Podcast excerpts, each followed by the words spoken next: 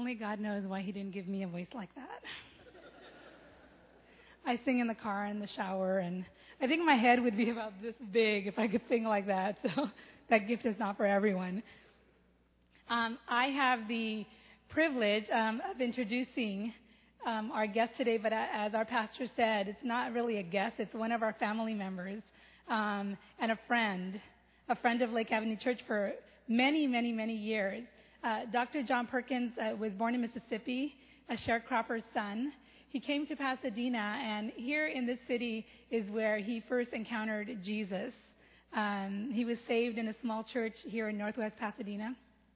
He went back to Mississippi, founded a, a ministry there. He also founded Harambee Ministries here in Pasadena, um, and also um, instrumental in founding Door of Hope, which we all know. Um, and both of those um, in in a really great partnership with Lake Avenue Church, which is so inspiring to me that the story of John Perkins' life and our own story as a church is so intertwined and so so connected um, for, from so long ago. I've been here 10 years, and I'm excited about what's happened over the 10 years. But man, this goes back a really long time. So it's, it's just so great to have you, Dr. Perkins. Um, the impact, um, as as Pastor Waybright said, that that he's had across the country is amazing, and it's not only across the country; it's actually all over the world. Um, one of the other ministries he founded was the Christian Community Development Association, which trains and supports people doing Christian community development all over the country. But there's people from other countries who come to that conference to learn from um, the teaching of Dr. Perkins. So, um, yeah, impacted just tons of ministries. The way we do ministry at Lake Avenue Church um, is is in the spirit of what he has taught us. So please join me in, in welcoming Dr. John M. Perkins.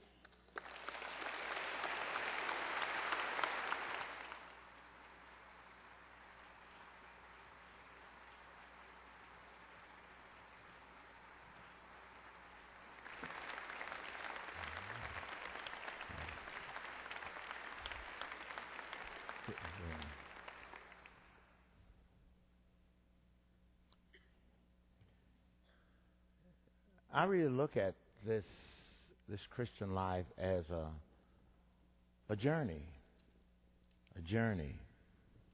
Um, and on my journey, and on that journey, um, you somewhere you meet God, and I met Him in 1957 uh, here in Pasadena on that journey. I grew up without a mother. My mother died when I was seven months old. I grew up without a father in my life. But uh, growing up as a sharecropper, uh, I developed a strong work ethic. I grew up without that institution of love. That's what a family is supposed to be the institution of love and where you nurture people. We know that all the criminologists and sociologists now they know that the jail population and all of those things are related to the lack of nurture at an early age. We know that now. And I grew up without that. But it was in a little holiness church here in Pasadena that I heard that that there was a God in heaven who had sent his only begotten Son into the world to die for me. In fact, it was that Galatians 2 verse 220 that really draw home to me my longing. I didn't know what I was longing for. I was longing for love. I was longing for a family. I was longing to belong, to be a part of. As Paul was sharing his own testimony, he said, I've been crucified with Christ. Nevertheless, I live. Yet not I, but it's Christ who lives in me. And it's the life I now live in the flesh. He said, I live by the faith of the Son of God who loved me and gave himself for me. For the first time in my life, I realized that there was a God in heaven. And that God, and if there was a God in heaven who had loved me enough to send his only begotten Son into the world to die for me, I really wanted to know that God. And that was the beginning of my seeking to know this God. And it was there I met God. And Pasadena became my Ebenezer. Ebenezer. And so when I come back here Pasadena, I was fortunate to be discipled by an old white Presbyterian church from Lincoln Avenue. Mr. Wayne Leach, who was a child evangelism teacher who discipled me in the Word of God. He loved me and he dreamed his dreams in me. And so when I come back here to Pasadena, it's like, uh, here I raise my Ebenezer.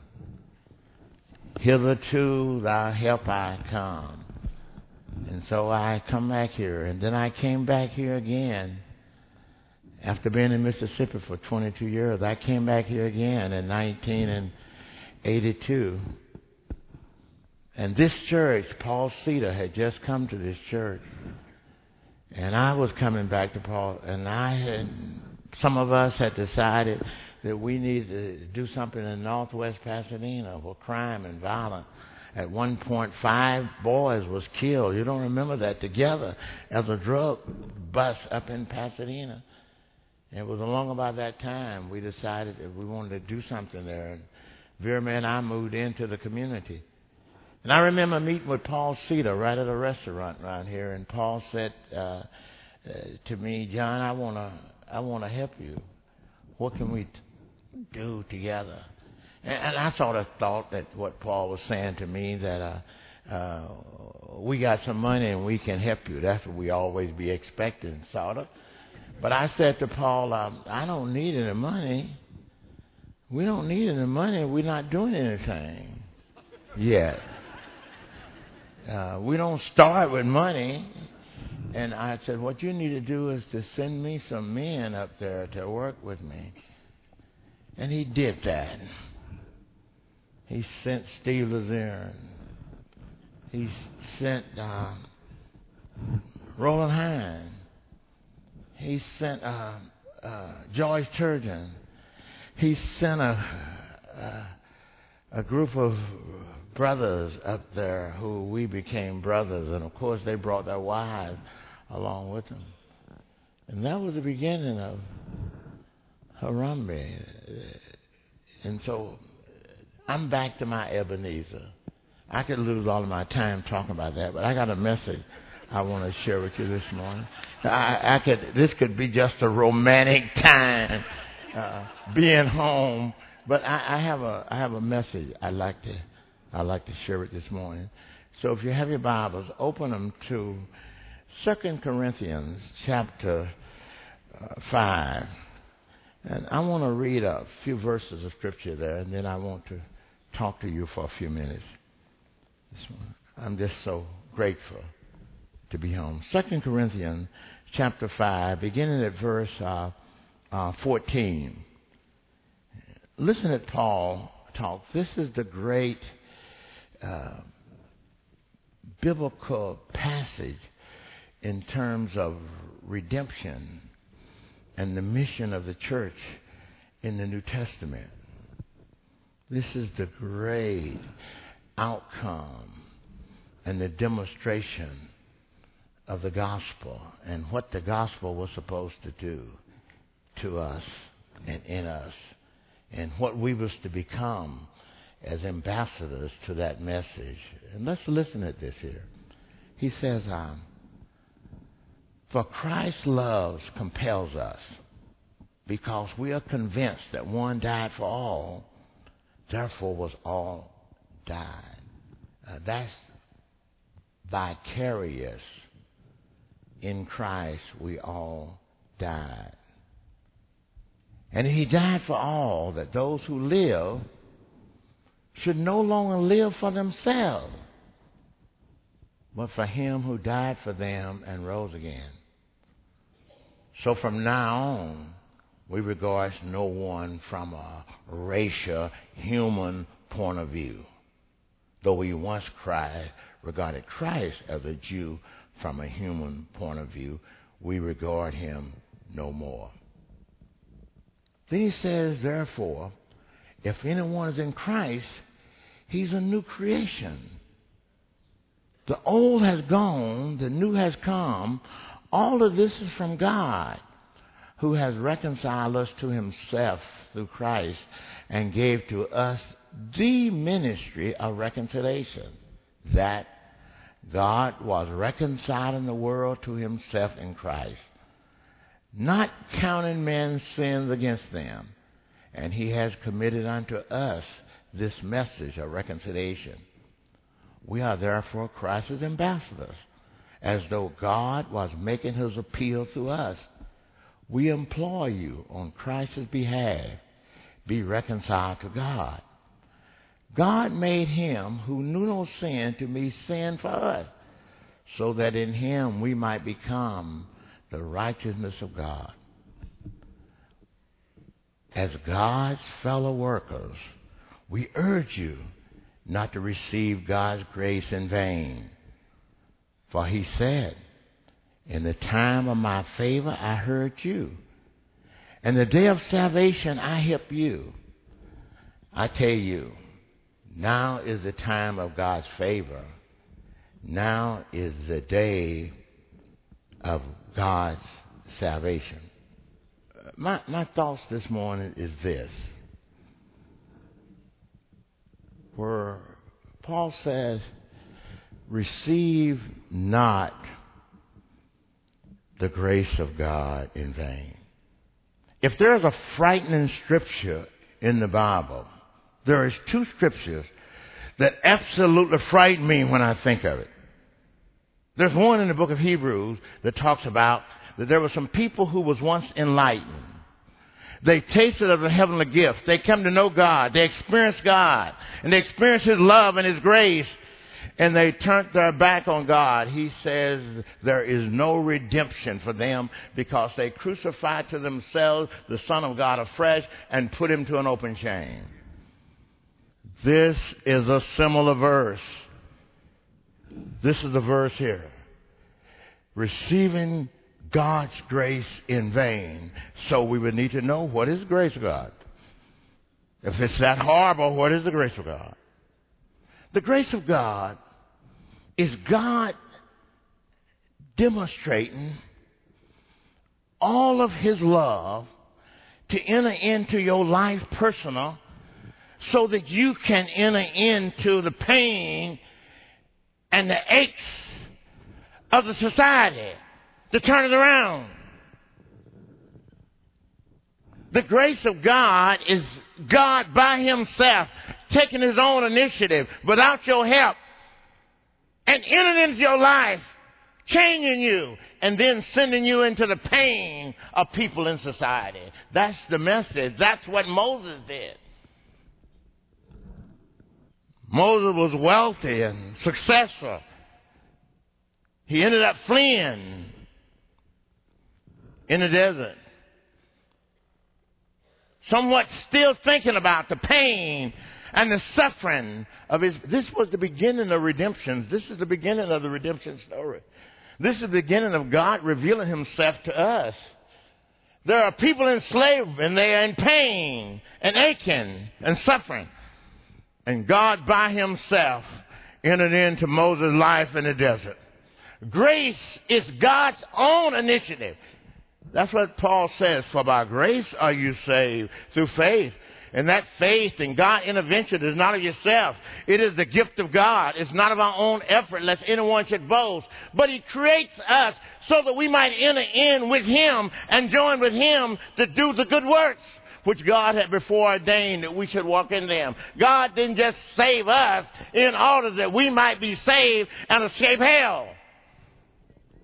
God entered into our lives because there's pain in society. And God is concerned about the pain. He heard the cry. He said to Moses, I have heard the cry and the agony and the pain of my people, and I have come down to deliver them. But he said to Moses, You got to do that. You got to do that. That's God's grace. The Apostle Paul is mad He's killing the Christians. He's getting rid of them. He's on his way now to kill a bunch of them.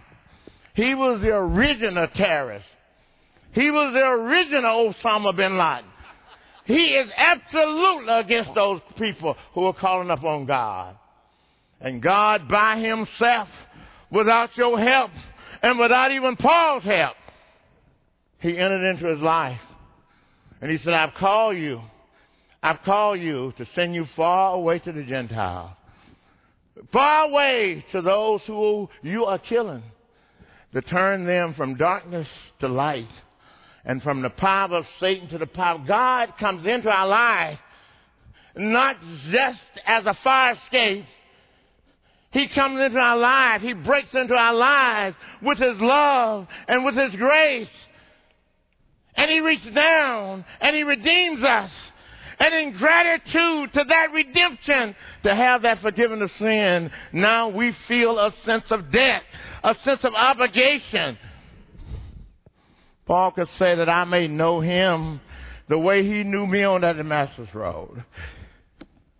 That I might live in gratitude for him. Christian life is a life of gratitude.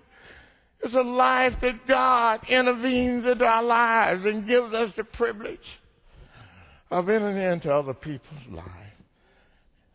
To bear the cross of others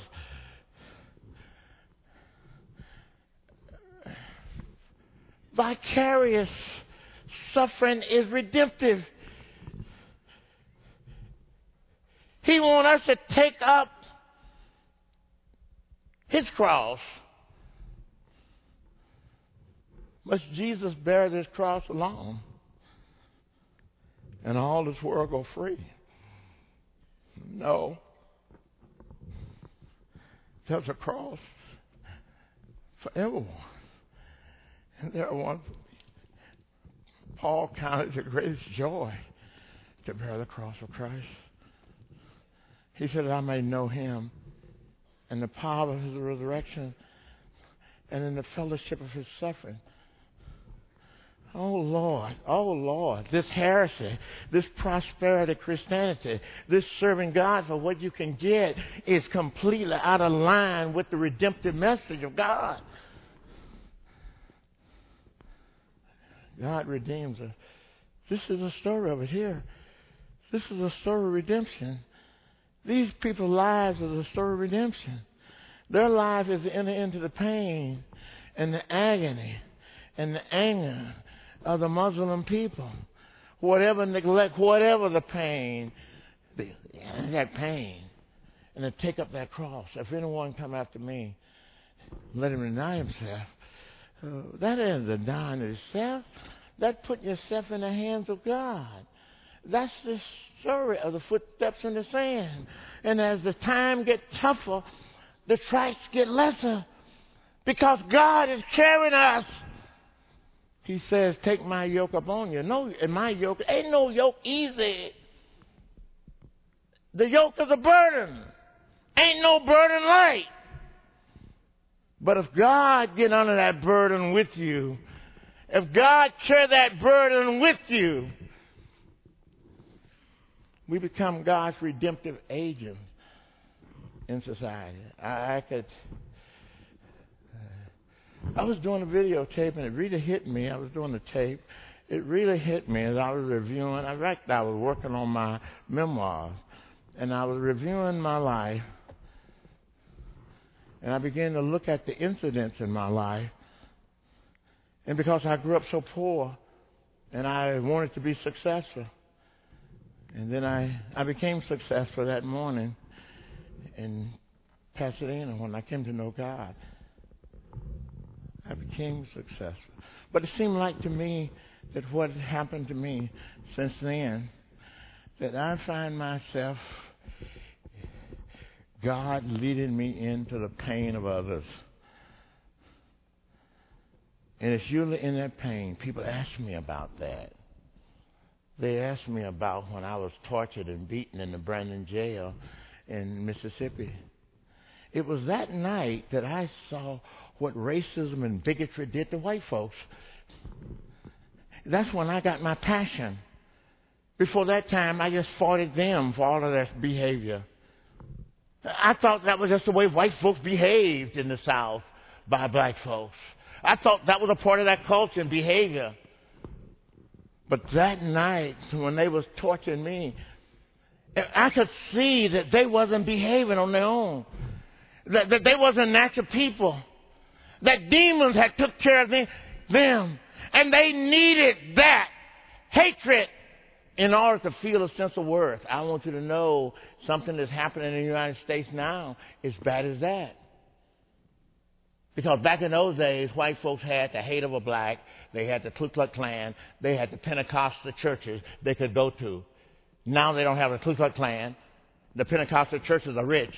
And so the poor white people in Mississippi is suffering because nobody loves them. They are trailer park trash because we have set the standard of the world as middle class. And all they're doing now is killing themselves with mass. Drugs. Nobody like them. They are the most neglected people. There is somebody concerned about the Native American. Uh, there, there is somebody concerned about black people. There's always Jesse Jackson. There's always Al Sharpton. There's always somebody. But the poor white in America has nobody concerned about him. And I go out and I preach to them. I go into the schools. They invite me to go into the schools. And I tell them about the love of Jesus Christ and how God redeemed me and what happened to me. And those young white poor people come up to me crying and weeping because nobody is telling them that there's a God in heaven that loves them. And I want you to know that even our political system today is not doing that. Our social system is not doing that. They have wrapped society up, a lot of y'all up in these right wing, left wing, conservative, Democrat bags. And, and you can keep on, you can keep your hate. Now, you don't hate people individually. You hate them because they're a member of a different party. And so we are packaged. And so our nation can't repent. Our nation can't repent because they can't feel that they are doing nothing wrong because they got us in a conservative package, a liberal package, a Democrat package, a left wing package, a Tea Party package. And those people, wait, those people can't do nothing good for nobody but themselves. Miss Palin can leave a $150,000 a year job to get one for 5 million. They can do things for themselves. They can't do nothing for you and me. This is a day in America. For me, I can be both a patriot for America and a Christian at the same time. Because our nation is at risk. Our nation is at risk. There is a blindness there is a liberal, conservative, Tea Party, right wing blindness that everybody I meet hates one of those. All the Christians I meet mostly hate one of those. And they try to get me to join with their hatred. They hate Obama. They hated George Bush. They hate that. That's what the system is about. And you're okay with them when you hate somebody. That ain't no message of love, grace. That ain't no message of grace. God's grace is when He voluntarily by Himself enter into the pain, my pain. I was worse than any of those, but God entered into my pain. And He released my pain. And He said for me, to bear the pain of others. That's what it means to be a Christian. We are workers together with God. We are pain bearers. Pain can only be redeemed. There is some sins, the only way you can get rid of them is to get forgiveness in the world. And so we are at a crucial time in the history of our nation. There's a new people emerging. I feel it here at Lake Avenue. I felt it last night when I met with the staff. It's something new happening right here. This church is not what it was when I left here in 96. The whole racial environment here. The whole service this morning.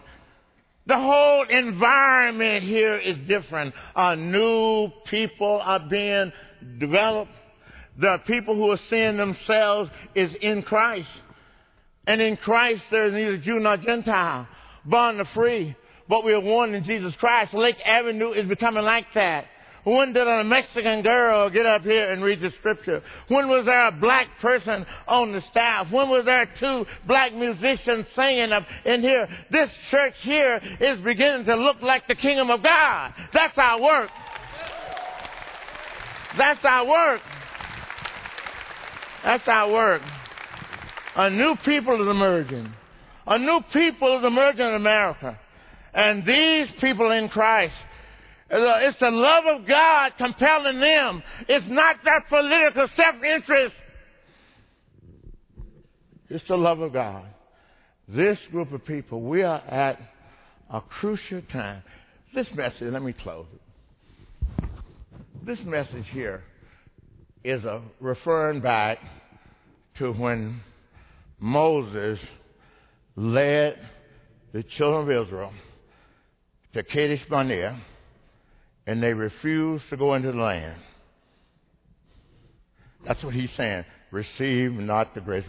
God, in that first two years, after he redeemed them out of Egypt, slavery, God performed every miracle in the redemption of them from Egypt before Pharaoh, and himself, God coming down at the Red Sea and in and in. And God staying with them in that wilderness out there as an air condition by day and as a heater by night. God's presence was out there with them. He fed them with food from heaven for 40 years. He gave them water and he showed his power to save and to preserve and he brought them to Kadesh Barnea and told them to go into the land. He poured out all of his grace upon them. And instead of them going to the land, they refused. And because of that, all of the 20 years and old had to go back in the wilderness to die. There was no redemption for them. Even Moses, even loving Moses, had to die out there in the wilderness. But look, they came back there 40 years later with a new people, a new creation. God had created him from new people. Only two is going to go in. And that's going to be Caleb and Joshua is going to go in. They were new people. I believe that we in America, God has been good to us. I want you to know that from the day that I came to Pasadena to be here 28 years ago, up until a few years ago, we have lived in the most prosperous, richest, successful time in the history of the world. There is no days like those days have been. We couldn't find ways to care for the poor.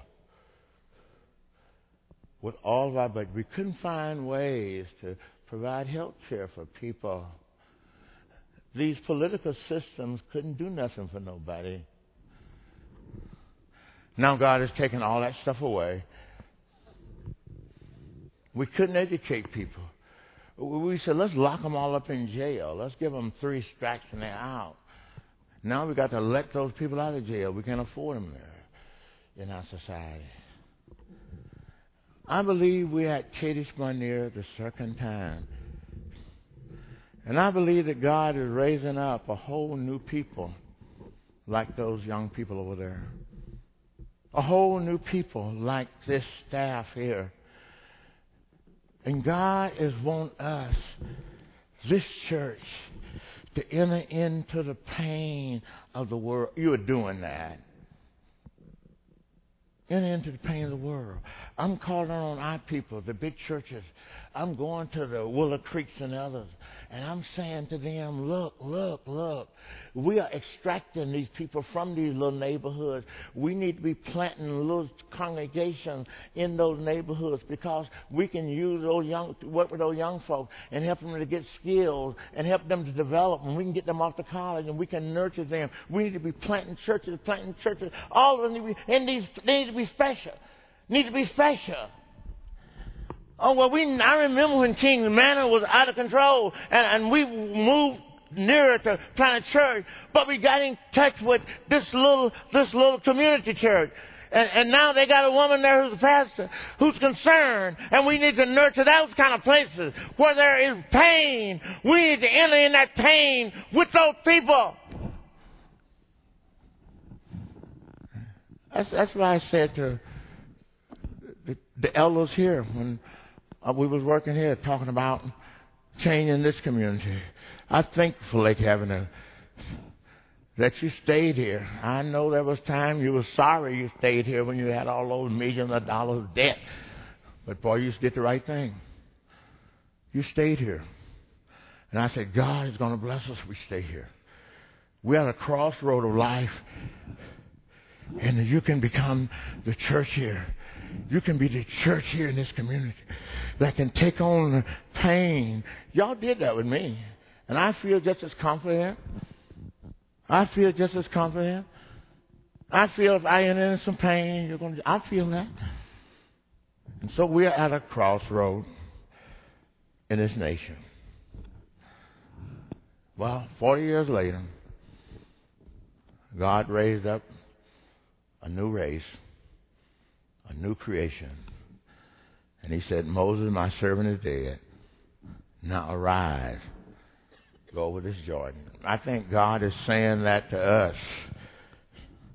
This nation was formed with such a great creed. There was never a nation in history that ever had a creed like the American creed. We hold these truths to be self-evident that all men is created and women are created equal and endowed by that creator with rights among those of life, liberty, and the pursuit of happiness. We decided we would not make our nation after our race. All the other nations made their nation after their race. And we thought we're going to have a new experience. We're going to reflect the kingdom of God. We're going to be one nation under God with liberty and justice for all. We have backed out of that. And we have been wandering in the wilderness. I'm saying that we are at a place now. There's a young generation of people that can lead us into that reality. This church will have to do it. Political systems can't do it. It's going to take people whose life is hid with God in Christ. It's going to take people who have been crucified with Christ. It's going to be take people who's intentionally taking on the pain of our society. And God is going to lift us out of it. And so I got all kinds of Yesterday I was speaking to these young folks Every week I'm speaking to thousands of young people in America, and there's a whole new people who's not blind by this right, left, liberal, conservative, Democrat, Republican. It don't work. It's old. It's obsolete. It's wore out. It's been overexploited. They allowed these millionaires on Wall Street to rip off the world, and you don't hear no voice about it from the church. It's obsolete. We need what the world needs is God's grace. And we are the ministers of that grace. We are the ambassadors of that grace. And God is pleading with you, and He's pleading with us to be reconcilers, to enter into the pain. I thank you. I think I, I'm glad y'all are here because y'all are the example of the pain that we're to take home. And we can take on more pain. We can take on more pain. And that God is going to get under our pain. And our yoke is going to be easy. Because it's not going to be our pain. it's going to be vicarious suffering. We are suffering for others. We are suffering, and God is going to join us. Let's pray. Father, I thank you for this morning. I thank you for this place. I thank you for these people who have been so good to me, who I can depend on, who have entered. Thank you for what you're doing in this congregation. Lord, I pray that you would walk with us. Walk with us as we on this pilgrim journey. We need you to walk with us. We ask all this in Jesus' name. Amen.